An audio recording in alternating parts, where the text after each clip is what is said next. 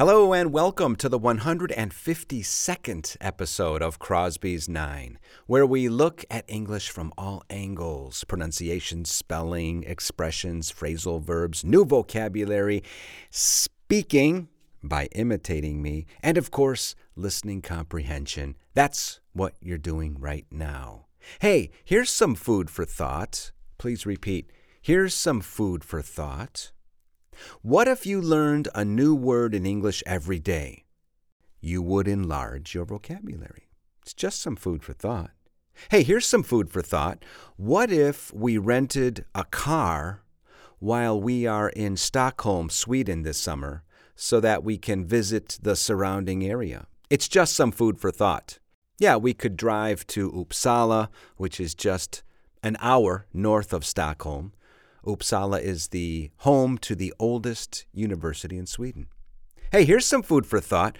What if you cut out sugar? Please repeat. What if you cut out sugar? To cut out. This is a great phrasal verb. Well, let me tell you, if you cut out sugar, you would have healthier teeth. If you cut out sugar, you would lower your risk of heart disease. So, if there is one phrasal verb you're going to learn in this podcast, make it to cut out, which simply means to stop eating. To cut something out of your diet means to remove it from your diet. So, if you cut out sugar, you will have healthier teeth. Okay, so I'm just giving you examples here of this cool expression. Here's some food for thought. Here's some food for thought, which is a phrase that suggests that the information that you are going to present is like food that could be digested, right? It's a phrase that refers to some information that is worth thinking about. If you propose a situation or a circumstance to somebody so that they think about it for digestion, so to speak, you can say, Here's some food for thought. Okay, well, that's a cool expression you can start using in your day to day English. Now, remember, to cut something out, as I said, is to remove, like sugar from your diet. But there's a really cool expression in English cut it out. Come on, cut it out. We use this a lot. It's to tell somebody to stop doing whatever they're doing. Stop arguing, cut it out. Cut it out means to stop doing something. My father used to say this when we were kids, arguing in the back of the car. My sister and my brother and I would be arguing, and he would say, Hey, kids, cut it out. All right. Food for thought. It's funny, we use food a lot in English to describe things, like apples, for example. The expression, ah, she's the apple of my eye. Please repeat, she's the apple of my eye. She or he, if we say that somebody is the apple of your eye, it means that they are very important to you. They're very important to you. You love them very much. You appreciate them very much. They are the apple of your eye. What about chicken?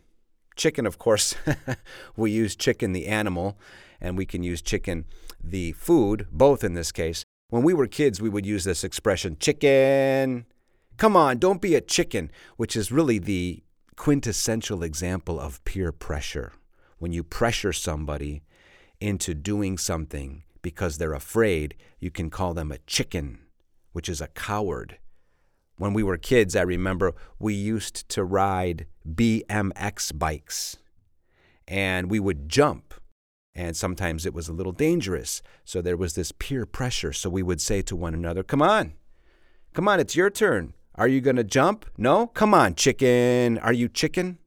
And we would say, Are you chicken? Not are you a chicken. We would use the word chicken like an adjective, like afraid. Or when we would go skiing, keep in mind I am using the word would, would, to indicate repetition in the past. We would go skiing down a steep slope, and you could go left or you could go right. You could go left, which was the diamond run, a difficult run, a diamond run, or you could go right, which was the double diamond run. And so when we would go skiing, we would dare each other hey, are you going to take the diamond run or the double diamond run? Don't be chicken. Come on, take the double diamond run. So we have the word chicken. Thinking about a slope Interesting expression, a slippery slope. Are you familiar with this expression? A slippery slope is a dangerous path leading to disaster. It's a bad situation or a habit that you have started which is likely to get worse. I don't know, you are drinking a glass of wine with your dinner every night. Having a glass of wine with your dinner is a slippery slope, indicating that it could lead to something negative, like drinking too much, for example. It's an interesting expression. You are going down a slippery slope by drinking a glass of wine every night with your dinner. Hey, that reminds me of a very good LP, really good rock and roll LP called Slippery When Wet by Bon Jovi, which was their third studio album released back in 1986. Are you familiar with Slippery When Wet? It had some of the best known Bon Jovi songs on it, like You Give Love a Bad Name, Living on a Prayer, Wanted Dead or Alive. Slippery When Wet, by the way, where does that come from? This is a very common warning that we see written in English on these signs to warn drivers in this case, when you're on the road and you're driving your car, and there is this warning sign slippery when wet which means, of course, the road ahead can become slippery when it's wet. But this is a common warning sign that we see a lot in the United States, these simple messages or warnings. One of these that comes to mind is no shirt, no shoes, no service. Please repeat no shirt, no shoes, no service. This is a sign that you see on shops in the United States or on supermarkets, on the doors of the supermarkets or on a particular business, meaning that unless you are wearing a shirt and shoes, you can't enter. They won't give you any service. Now, as a kid, when we were kids in general, all of my friends and I, as kids, we would go into supermarkets barefoot and with no shirt on. Please repeat. We were barefoot without a shirt on. Yeah, without a shirt on. If you have a shirt on, you're wearing a shirt. Remember, if you have something on, you are wearing something. I have a baseball hat on. I have my black jacket on. I have my shoes on. Okay, so to have something on, in this case a shirt, it means you're simply wearing it. And this sign no shirt, no shoes, no service means that unless you're wearing a shirt and unless you're wearing some shoes, you can't enter the establishment. But we didn't have a problem because I don't think this rule existed when we were kids. So we would always go to the supermarket barefoot and without a shirt on. Please repeat. We would always go to the supermarket barefoot without a shirt on. By the way, what does barefoot mean? It means you're not wearing anything on your feet. How do you spell barefoot? Repeat B A R E F O O T. B A R E F O O T, barefoot. And as kids, we would always go to the supermarket barefoot. I spent most of my summers barefoot, running around barefoot.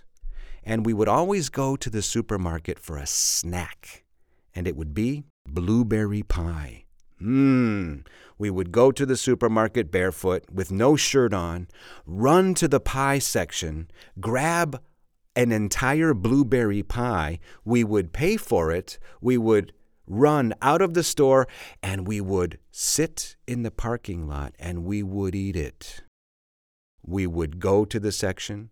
We would pay for it. We would run out of the store. We would sit in the parking lot and we would eat it. Once again, if you're talking about something in the past and it's something that you did frequently, if it's something that you did repetitively, you can use the word would. I can't believe nine minutes have gone by already. Thanks for tuning in to Crosby's Nine. I'll see you soon. Bye bye.